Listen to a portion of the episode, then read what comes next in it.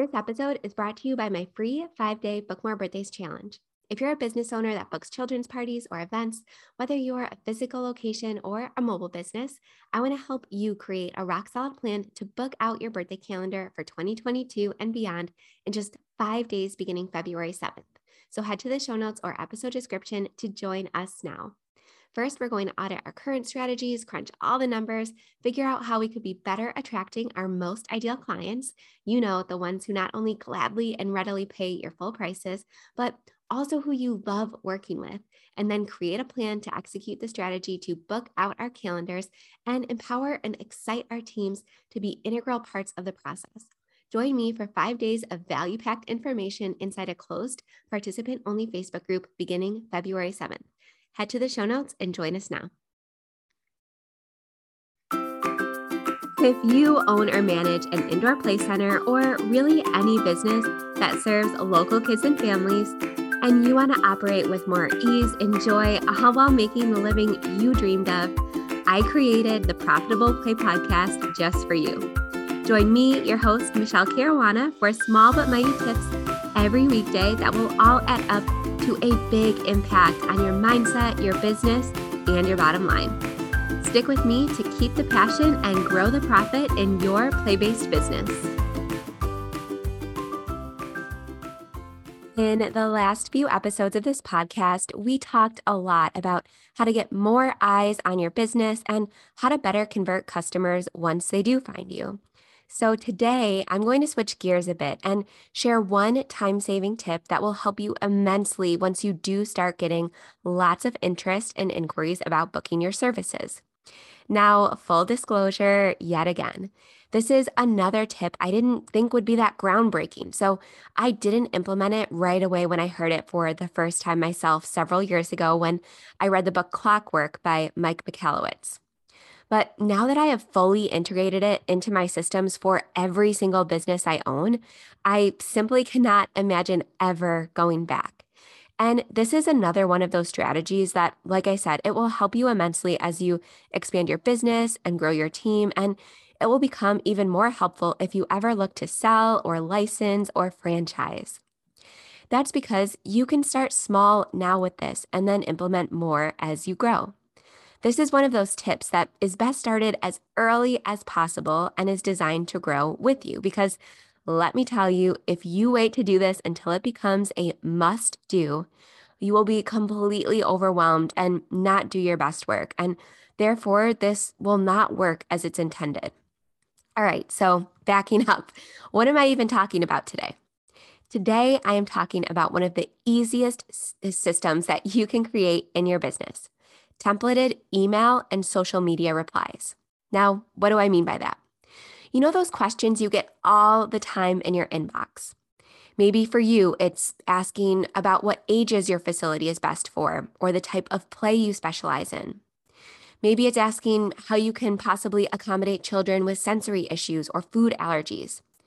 Maybe it's someone inquiring about what's included in your membership offer, or maybe it's someone wanting to understand the difference between your different packages. Because again, we're so close to our businesses that we often overlook that sometimes we need to clarify to our customers which one is best for them. And while you likely already have a frequently asked question page on your website, and while much of this information is quite possibly available on your website or social media, if someone is reaching out to you, there's either some level of confusion or they just want to feel assured that this business has a high level of customer service and that they feel safe spending their money and time at your facility. Either way, I want you to resist just pointing them to an FAQ page or your booking page or even an informative blog. You can certainly make that your call to action at the end of your email template, like, hey, if you need to check this out or if you're ready to book, you can go ahead and do that here. But this person has taken the time to reach out one on one to you. So, a thoughtful and detailed response can often go a long way in actually getting the booking or membership sale. The problem is is that these thoughtful responses can take a long time to craft time that we don't have as busy, busy business owners. And that's where these templates come in. So I bet what you likely do right now is either search through your sent messages and do a little copy paste job of another response that you sent to a similar question, or you just do your best to type a response out each time and try to remember to hit all the highlights and answer the question as best you can. But there are problems with both of these tactics. As your business grows, your list of frequently asked questions will grow with it, as will the number of emails you receive every single day. Relying on copy and pasting past replies can be cumbersome, time consuming, and leaves you really vulnerable to human error. You will likely accidentally forget to change out the name to reflect the new recipient, or maybe you'll accidentally send an old or a broken link, or just not address their specific question the way that they asked it. Because even though these are frequently asked questions, there's often a little spin to each actual email that you receive. And typing out a new reply each time will surely cause you to miss out on providing some information, insight, or supplemental information, like I said, links and blog articles or helpful videos that can help convert that person into a buyer. So, your play of the day, what I would like you to do right now is pause this episode and write down at least three questions you feel like you are always answering via email or social media. So go ahead, literally hit pause because I have a couple follow up steps for you to do. So I will be right here when you get back. All right, done? Okay, good. Now, later today, when you have some time, create a new Google Drive folder called Email Templates. In it, you will create three new Google documents, one for each question that you just wrote down. And I'm telling you, if you didn't listen and pause the episode and write down the questions, do it now because I find that with this task, the hardest part is getting started. That's why I wanted you to do that right away. All right. If you didn't do it, do it now. Okay. Now, again, later, when you have time, create the new Google Drive folder, three new Google documents, and make the titles of these three Google documents easy to find and understand. Like, for example, differences between party packages or membership or something like that. Because once you decide that you want to offload replying to these emails to a team member when you're ready, it's best to get these correct systems in place so that anyone can navigate this folder now. So make sure it's not something that only you can understand because we do not like rework or wasting time. All right, now when your head is clear and you have at least 30 minutes, I want you to type out a really thoughtful response in each Google document, one for each of the questions you wrote down. So, for example, if one of your questions is asking about birthday party add ons, don't just share a link to a list on your booking page. Explain what's available, when and how they can add it, and add some personal touches. Let them know that if they have a morning party or if they have a lot of adult guests, unlimited coffee is a great and economical choice to make a really big impact on the experience of their guests. If they're asking about what your balloon garlands look like, link to a blog or a gallery with lots of pictures they can look at all in one place and explain how easy it is for them to make their own party look amazing with this popular touch of decor without having to fuss with it themselves and struggle with an Amazon DIY kit that can take hours. And you can even tell a little story here about hey, somebody was interested in purchasing the same DIY kit that you were. And let me tell you, it took a long time. The balloons were popping. It didn't look as the way they intended. So, you know, let them know what the benefits are to maybe outsource this task to you. If they're asking about your membership offering, take the time to make the email a little extra personal. You can have a template version that can be sent to new parents of only one child. Then you can have a version of that template for people with multiple children, maybe closer to school age, because they're going to relate to different benefits of your membership, and you need to explain the pricing and the offer a little bit different to each of those customer avatars. The key here is to make this email as personal as possible because even though it will become a template, we never want our customers to feel like they are getting a generic or a canned response. So, what I do is I take the thoughtful email response that I just crafted in my Google Doc. I make sure all the links work. I make sure there's a clear call to action and a personal signature letting them know what they can do if they need more information. And I go through and check which words or parts may need to change depending on the person's name and their specific inquiry.